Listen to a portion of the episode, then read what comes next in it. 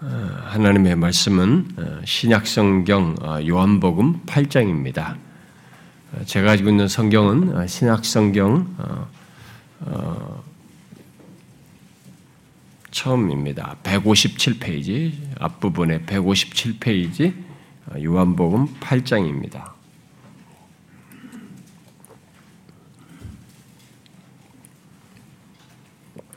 요한복음 8장 1절부터 12절까지 읽어보도록 하겠습니다. 1절부터 12절까지 읽어보겠습니다. 제가 한 절 읽을 테니까 여러분이 그 다음 한 절 이렇게 번갈아 가면서 우리 12절까지 읽어봅시다. 예수는 감난산으로 가시니라. 아침에 다시 성전으로 들어오시니 백성이 다 나오는즉 앉으사 그들을 가르치시더니 서기관들과 바리새인들이 음행 중에 잡힌 여자를 끌고 와서 가운데 세우고 예수께 말하되 선생이여 이 여자가 간음하다가 현장에서 잡혔나이다. 모세는 율법에 이러한 여자를 돌로 치라 명하였거니와 선생은 어떻게 말하겠나이까? 그들이 이렇게 말함은 고발할 조건을 얻고자 하여 예수를 시험함이러라. 예수께서 몸을 굽히사 손가락으로 땅에 쓰시니 그들이 묻기를 맞이 아니하는지라. 이에 일어나 이르시되 너희 중에 죄 없는 자가 먼저 돌로 치라 하시고 다시 몸을 굽혀 손가락으로 땅에 쓰시니 그들이 이 말씀을 듣고 양심의 가책을 느껴 어른으로 시작하여 젊은이까지 하나씩 하나씩 나가고 오직 예수와 그 가운데 섰는 여자만 남았더라. 예수께서 일어나사 여자 외에 아무도 없는 것을 보시고 이르시되 여자여 너를 고발하던 그들이 어디 있느냐? 너를 정죄한 자가 없느냐? 대답하여 주여 없나이다. 예수께서 이르시되 나도 너를 정죄하지 아니하노니 가서 다시는 죄를 범하지 말라 하시니라. 예수께서 또 말씀하여 이르시되 나는 세상의 빛이니 나를 따르는 자는 어둠에 다니지 아니하고 생명의 빛을 얻으리라.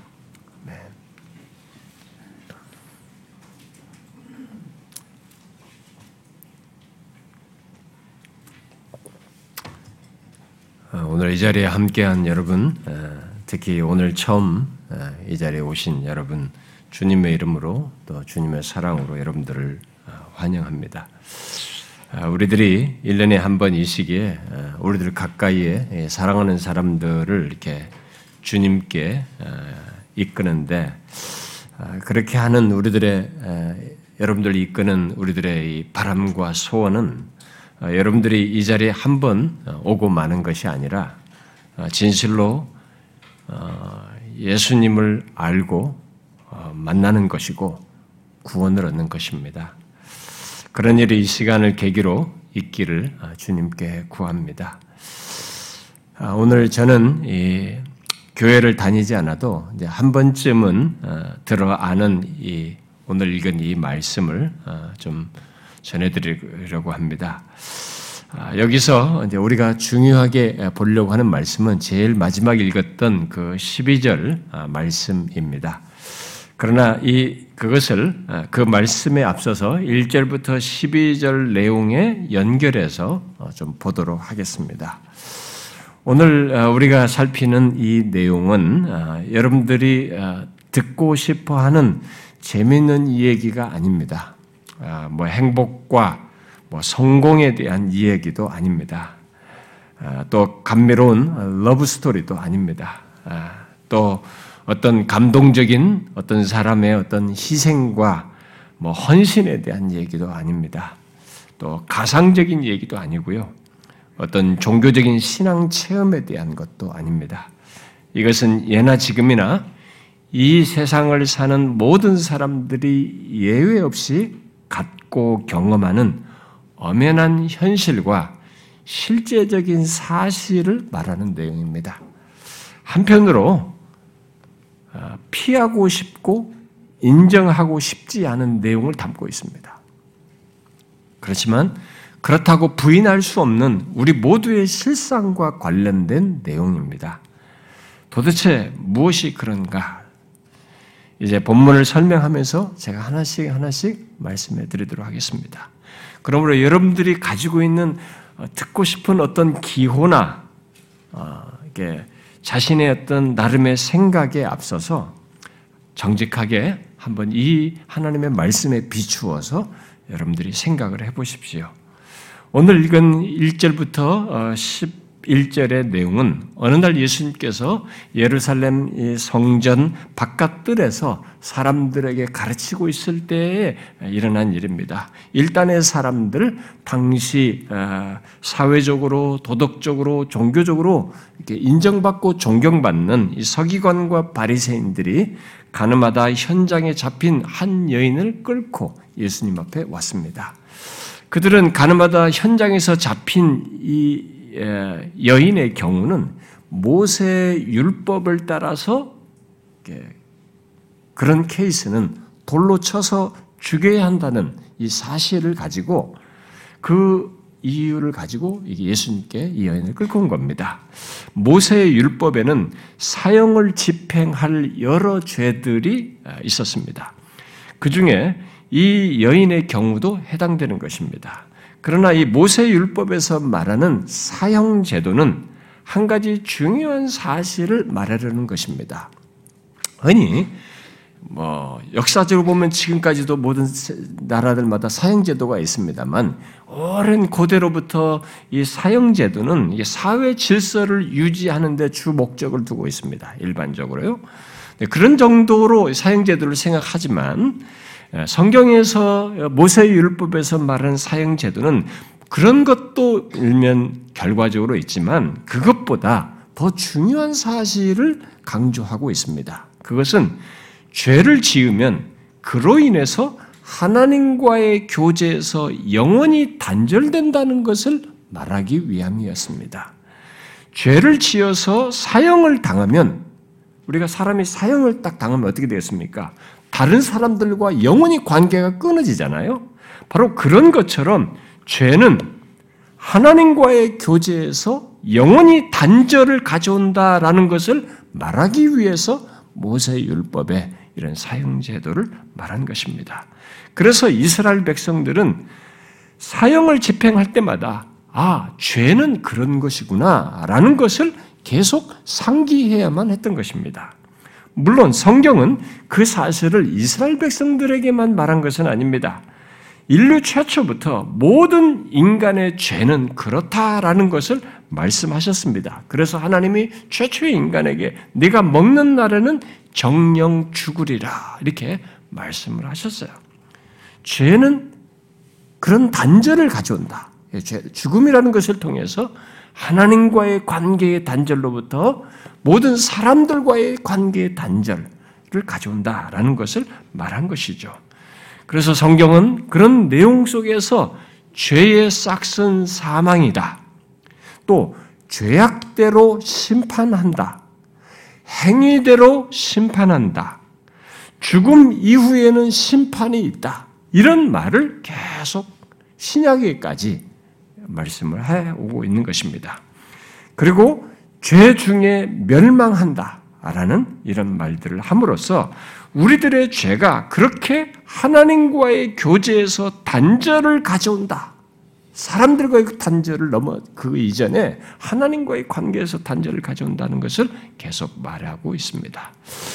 여러분은 죄가 이렇다는 것을 알고 있습니까? 죄가 해결되지 않는 사람은 모두 그 조건, 그 상태에 있습니다. 그런데 오늘 읽은 말씀에서 가늠한 여인을 잡아 끌고 온 사람들은 율법을 어긴 죄에 대한 사형의 이런 의미, 더 중요한 의미는 생각하지 않고 그저 죄에 있다, 이 여자는. 그러니까 정죄를 하고 죽어야 한다는 율법 적용 속에서 다른 음흉한 목적을 가지고 이 여인을 끌고 왔습니다. 어떤 목적입니까? 모세 율법에 사형 집행하도록 한 죄를 범한 이 여인에 대해서 예수님이 어떻게 반응하는지를 살펴서 예수님을 책잡아 가지고 예수님을 고발하여서 결국 죽게 하고자 하는 목적을 가지고 끌고 온 겁니다. 그 목적으로 예수님께 와서 물은 거죠. 모세는 율법에 이러한 여자를 돌로 치라 말하는데 선생은 어떻게 말하겠습니까? 이렇게 물었어요. 그 말을 하는 이들은 당연히 이 여인은 돌로 쳐서 죽여야 한다라는 판단과 정죄를 하였고 그 가운데서 자신들은 그 여인과 다르다. 나는 이 여인과 달라라는 생각을 하고 있었던 것입니다. 또 그들은 모세의 율법을 따라서 이 여인을 돌로 쳐서 죽임으로써 자신들은 율법을 잘 지키는 사람들이라는 생각. 다시 말해서 자신들은 의롭다. 나는 깨끗하다. 라는 생각을 가지고 있었던 사람들입니다. 여러분들은 이 사람들의 판단과 그런 행동에 대해서 어떻게 생각합니까? 여러분들도 이런 태도를 취하고 있지 않습니까? 여러분들도 이 사람들과 똑같은 생각을 하고 있지 않습니까? 사실 그것은 거의 모든 사람들이 보편적으로 취하는 생각과 태도입니다. 그렇잖아요. 우리들이 흉악범이나 나라를 시끄럽게 하는 이 범죄자들에 대해서 우리가 들을 때 우리들이 즉각적으로 보이는 반응이 뭡니까? 죽일 놈이라고 합니다. 우리 어머니가 96세 되셨는데 그런 사람 얘기 들으면 죽일 놈이라고 그래요. 즉각적으로 반응합니다. 그는 마땅히 중형을 받고 심판을 받아야 한다고 생각하며 반응을 합니다. 그야말로 곧바로 정죄하면서 자연스럽게 나는 그들과 다르다라는 생각과 또 나는 저런 사람이 아니다는 생각 속에서 자신은 깨끗하고 의롭다는 생각을 합니다. 그렇지 않은 사람이 있을까요? 우리들 대부분은 그렇게 하는 것이 당연하고 바르다고 생각합니다. 그런데 오늘 읽은 말씀에서 예수님은 그와 전혀 다른 반응을 보이셨습니다. 어떻게 반응하셨어요? 돌로 쳐서 죽여야 한다는 정죄의 요구에 예수님은 먼저 그들이 자기를 시험하려는 것을 아셨기 때문에 몸을 굽혀 땅에 무엇인가를 쓰시는 행동을 하셨습니다. 우리는 예수님이 무엇을 쓰시는지 알지 못합니다. 그러나 그들의 위선과 악함을 아셨기에 그들에 대해 못마땅하다는 것은 분명하였고 그런 가운데 이런 행동을 하고 계셨던 것으로 보여집니다. 그런데 그런 예수님께 사람들은 대답을 재촉했습니다. 그러자 예수님께서 일어나셔서 유명한 말씀을 하셨어요. 뭐라고 하셨습니까? 너희 중에 죄 없는 자가 먼저 돌로 치라 이렇게 말했습니다. 무엇을 말씀한 겁니까? 예수님은 일단 이 말을 통해서 그 여자를 정죄 하고자 한 그들의 위선을 보게 했고 그러면서 그런 자신들을 부끄러워하도록 하셨습니다. 결국 예수님은 너희 중에 죄 없는 자가 먼저 돌로 치라는 말씀을 통해서 그들의 마음을 비추셨어요. 이 사람들의 자신을 보도록 해주셨습니다. 그러자 그들은 모두 양심의 가책을 받아 돌을 들어 그 여인을 칠 수가 없었어요. 치지 못했습니다. 왜 그랬습니까? 죄 없다 할 자가 아무도 없었기 때문입니다. 그러나 이 말씀은 서기관과 바리새인들과 똑같은 태도를 취하는 우리들에게도 해당되는 내용입니다. 너희 중에 죄 없는 자가 먼저 돌로 치라. 여러분, 우리 중에 죄 없는 사람이 있습니까? 죄 없어서 남들에게 돌을 던질 그럴 사람이 있습니까? 여기 서기관과 바리새인은 당시에 종교적으로 도덕적으로 존경받는 사람들이었습니다. 그럼에도 죄 없다 할 자가 없었습니다. 우리 중에 도덕적으로 깨끗하고 존경받는 사람도 마찬가지일 겁니다. 성경은 이에 대해서 좀 더 상세하게 말합니다. 모든 인간은 죄 중에 잉태되어 나면서부터 죄를 짓는 자라고 말하고 있어요. 시편 51편에서 이렇게 말합니다. 내가 죄악 중에 출생하였으며 어머니가 죄 중에 나를 잉태하였나이다. 또 내 죄가 항상 내 앞에 있나이다. 이게 우리 모두가 가지고 있는 모습이에요.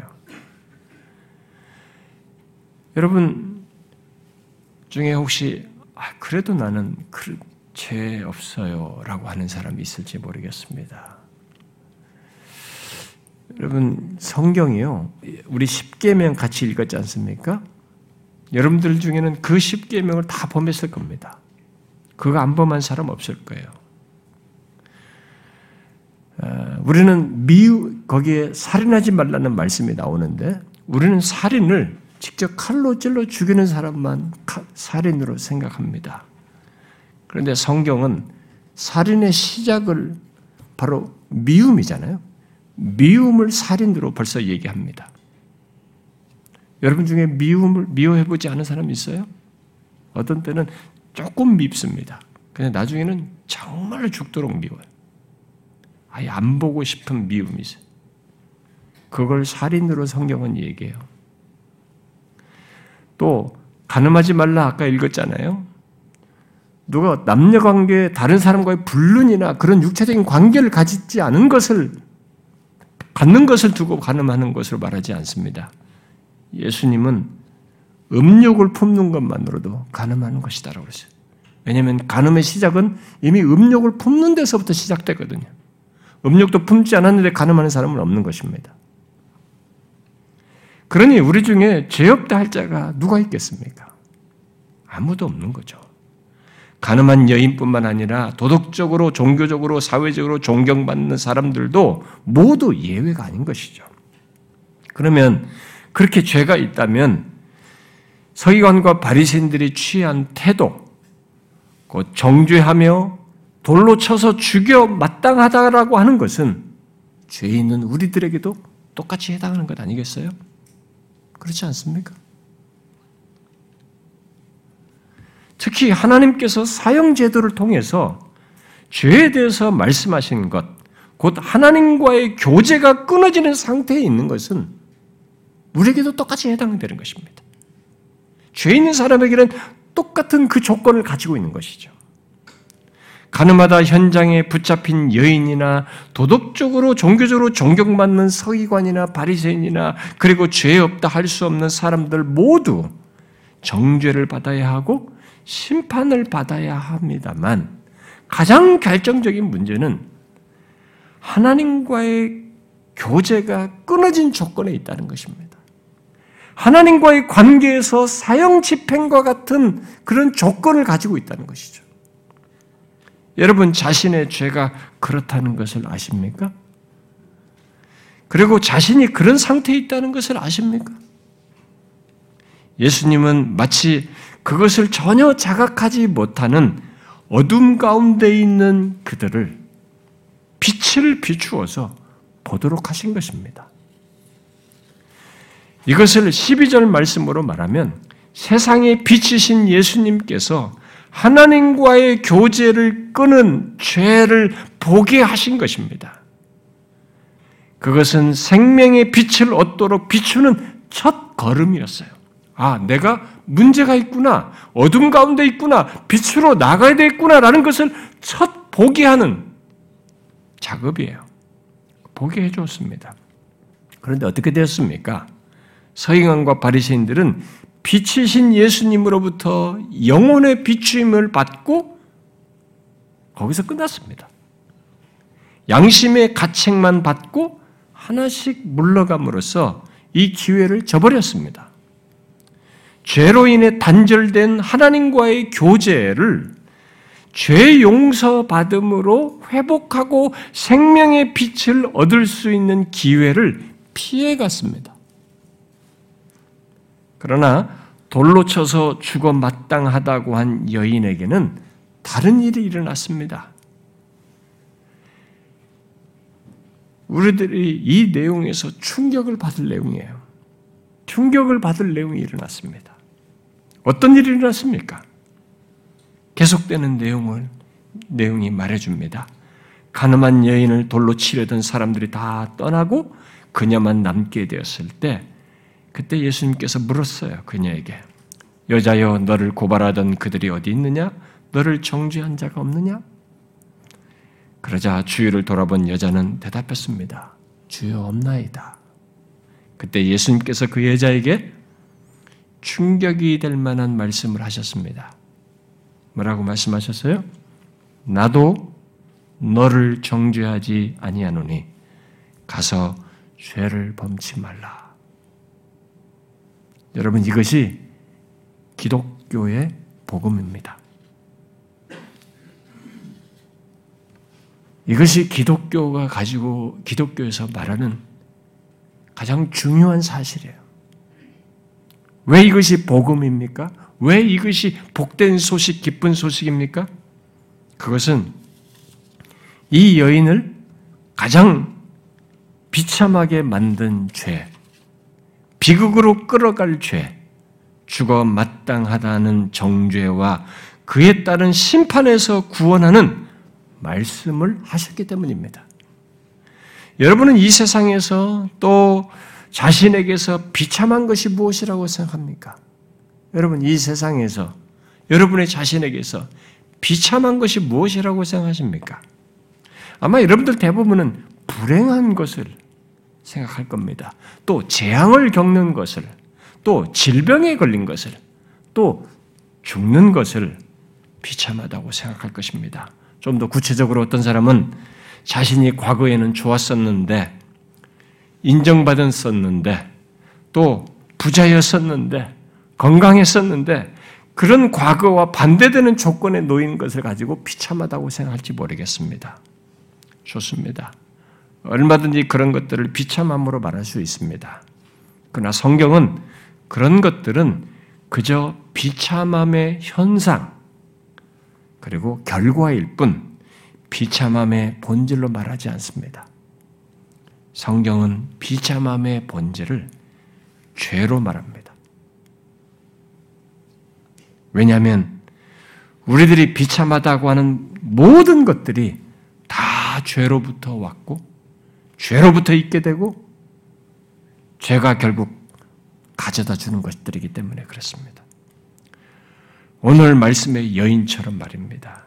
이 여인의 현재 조건, 곧 정죄받고 죽어 마땅하다는 판단과 실제 그에 따른 죽음이라는 결론에 이르러야 하는 것은 모두 죄 때문인 것입니다. 이런 비참한 조건에 놓인 것은 다 죄 때문에 된 것입니다. 그러나 많은 사람들이 비참함의 이 표피만 볼 뿐 그것의 근본을 보지 않습니다. 그 근본을 자신이 다 가지고 있어요. 비참함의 근본을 가지고 있는데 이 비참함을 실제로는 몰라요. 그저 자신이 지금 경제적으로 조금 괜찮고 건강하고 큰 문제가 없어서 사는 그것으로 자기는 비참하지 않다라고 생각합니다. 아닙니다.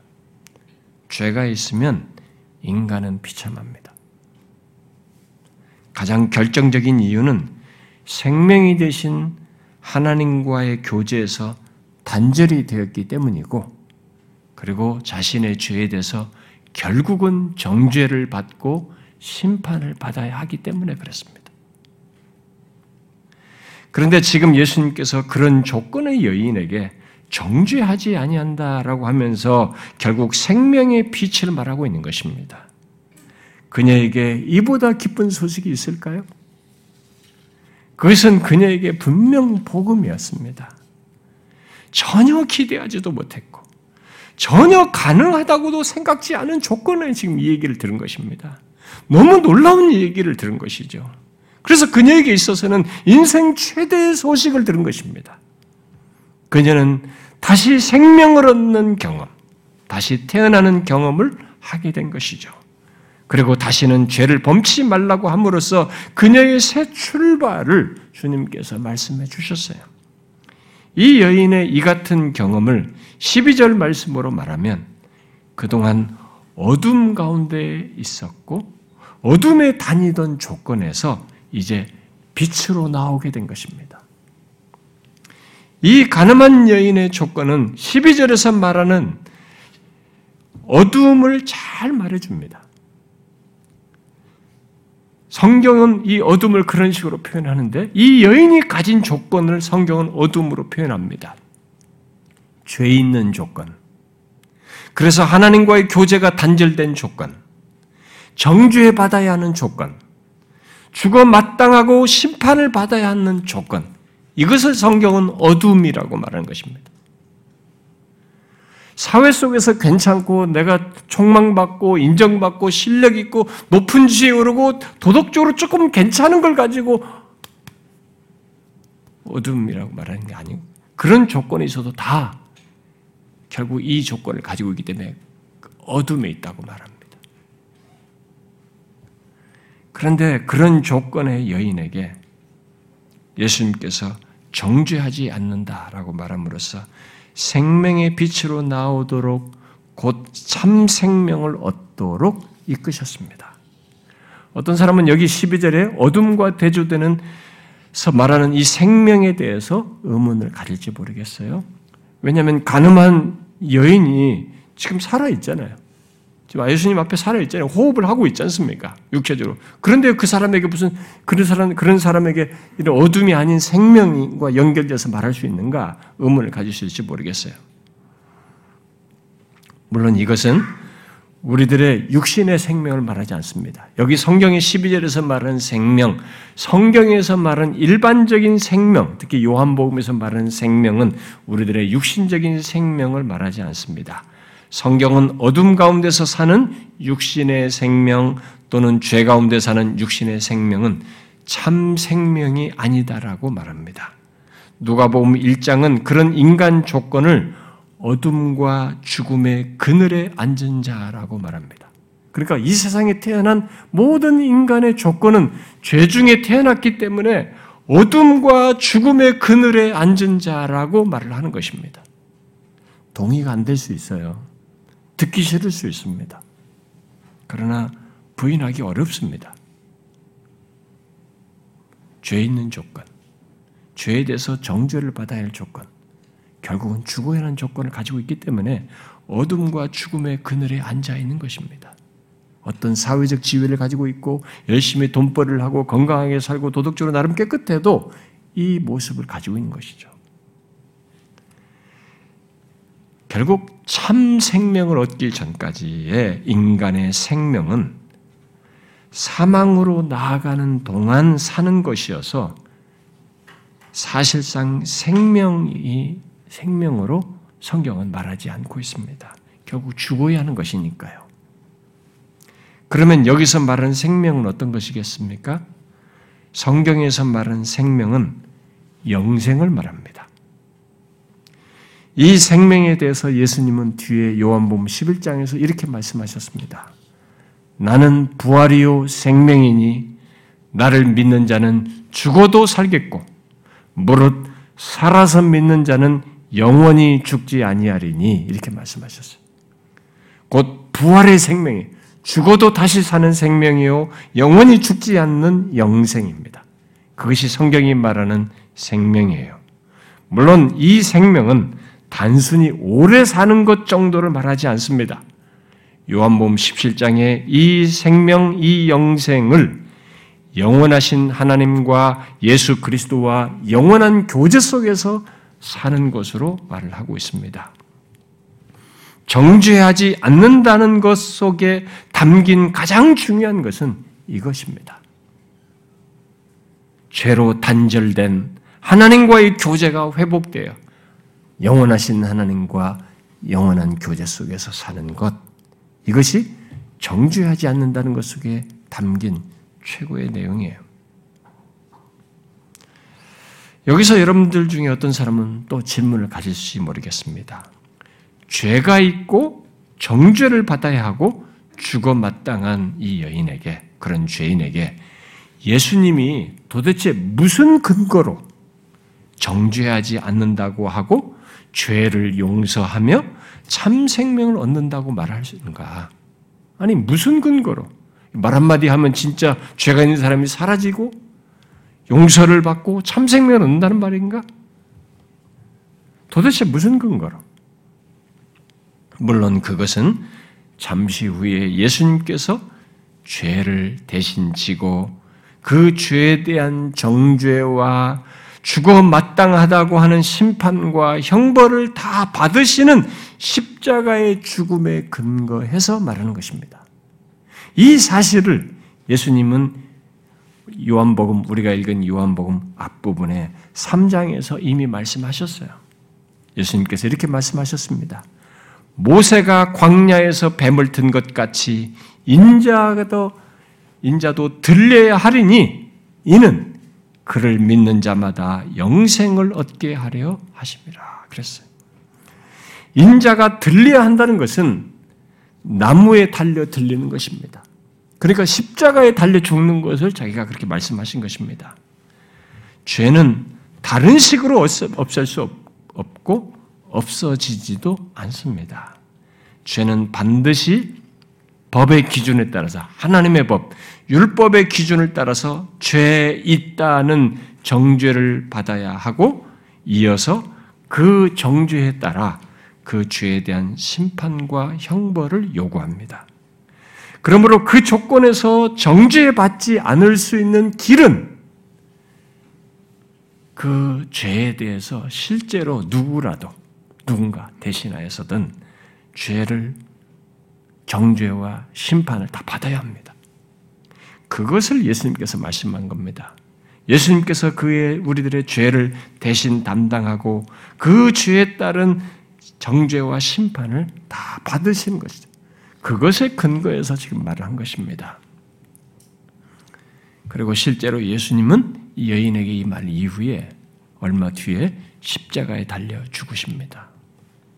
그러므로 여기 정죄하지 않는다라고 말하고 12절에 생명의 빛을 얻는다고 말하는 것은 그런 정확한 죄 담당과 죄 해결에 근거해서 말한 것입니다. 그러면 과연 누가 죄에 있는 조건, 정죄 받아야 하는 조건, 마땅히 죽어야 하고 심판받아야 하는 조건에서 정죄하지 않는 상태에 이르고 또 생명의 빛을 얻을 수 있다는 말인가? 누가 이런 혜택을, 이런 결론을 얻을 수 있다는 말인가? 뒤에 12장 46절에 예수님께서 이렇게 말씀하셨어요. 나는 빛으로 세상에 왔나니 무릇 나를 믿는 자는 어둠에 거하지 않게 하려 함이니라 그랬어요. 곧 세상의 빛이신 예수 그리스도를 믿는 것입니다. 바로 그가 정죄와 심판이 있는 어둠에 있지 않게 된다. 예수를 믿는 자마다 그렇게 된다라고 말한 것입니다. 그리고 앞에 인용한 요한복음 3장의 표현으로 말하면 인자도 들려야 하리라라고 말한 대로 십자가에 달려 죽어야 한다고 말한 뒤에 이렇게 덧붙였잖아요. 그를 믿는 자마다 영생을 얻게 하려 합니다. 바로 예수 그리스도를 믿는 자가 영생을 얻는 것입니다. 여러분들 중에 많은 사람들은 믿는다고 한, 여기서 믿으라고 한 이 예수에 대해서 익히 들어 알고 있을 것입니다. 교회를 안 다녀도 예수라는 이 이름을, 예수에 대해서 이것을 모르는 사람은 없습니다. 거의. 심지어 무슬림들도 대부분 다 알고요. 아주 예외적인 일부의 사람들이 이 지구상에 좀 있을지 모르지만 예수라는 이름을 모르는 사람은 거의 없습니다. 특별히 여러분들은 다 그럴 겁니다. 우리 이 나라에 사는 사람들은. 그런데 여러분들 중에 대부분은 오늘날 예수 믿는다고 하는 우리들 때문에, 먼저 믿은 사람들 때문에 예수님이 싫어졌을 겁니다. 예수님에 대해서 알기도 전에 예수 잘못 믿는 사람들로 인해서 예수를 오해하고 거부감을 갖고 싫어하게 되었을 거예요. 여러분들 중에 많은 사람들이. 그러나 그것은 정확한 판단과 생각에 따른 것은 아닐 것입니다. 여러분들이 예수를 정확히 알고 하는 마음과 태도는 아닐 것입니다. 선입견일 겁니다. 그래서 저는 여러분들에게 당부하고 싶습니다. 여러분 자신이 지난 2000년 동안 세계 각처의 사람들이 알고 믿은 그 예수를 직접 알기 전까지는, 그분을 만나기 전까지는 쉽게 판단하지 마십시오.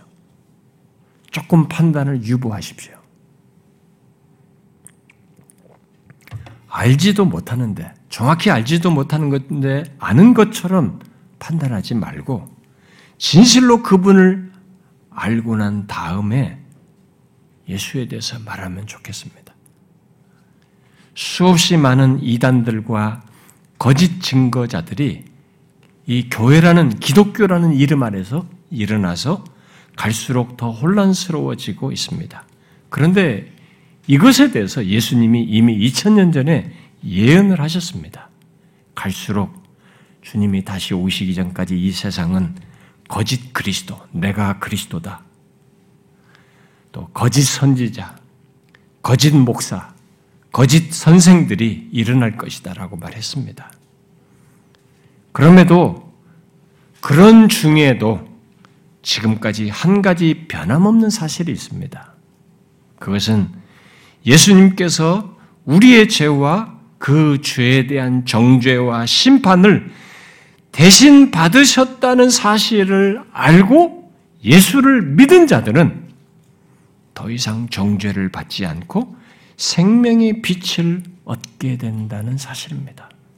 지금까지 그런 사람들은 1세기 이후로부터, 예수님 이후로부터 지금까지 수없이 있어 왔습니다. 지금도 계속되고 있습니다. 곧 죄로 하나님과의 교제가 단절된 상태에서 하나님을 알고 그와 교제하는 관계를 갖는 생명, 곧 영생을 얻는 자들이 여전히 있는 것입니다. 그러므로 여러분, 예수를 알고 믿으십시오. 여러분이 예수를 믿으면 진실로 여러분의 죄와 그 죄에 대한 정죄, 그리고 죄에 대한 심판에서 구원을 받고 하나님과 단절된 교제가 회복될 것입니다. 근본적인 비참함에서 여러분들이 벗어나게 될 것입니다.